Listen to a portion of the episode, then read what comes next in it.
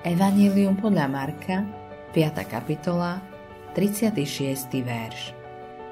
Ale Ježiš, keď počul, o čom je reč, povedal predstavenému synagógy. Neboj sa, len ver. Keď sa Jairus vracal domov s Ježišom, stalo sa niečo tragické. Prišli poslovia a oznámili mu. Už ti dcera umrela, na čo ešte obťažuješ majstra?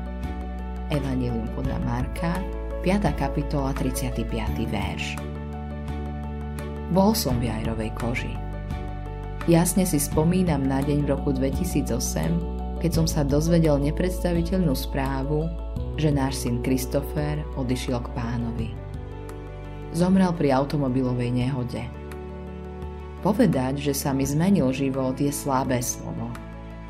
Takmer som mal pocit, že môj život sa skončil a že môj svet sa zrútil. Nevedel som, ako to zvládnem.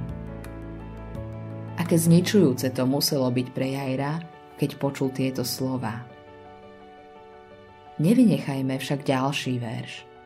Ale Ježíš, keď počul, o čom je reč, povedal predstavenému synagógy. Neboj sa, len ver. Jairus si musel vybrať, ktorý hlas bude počúvať.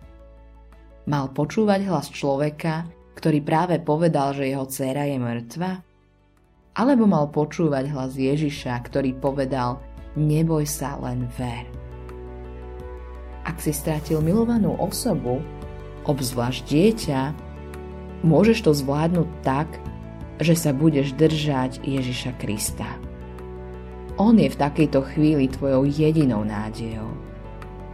Každý deň si vyberáme, aký hlas budeme počúvať.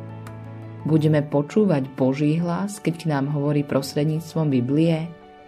Alebo budeme počúvať hlas kultúry, či dokonca hlas diabla, ktorý by povedal, že sme bezcenní, že sme zlyhali a že náš život ani nestojí za to, aby sme ho žili.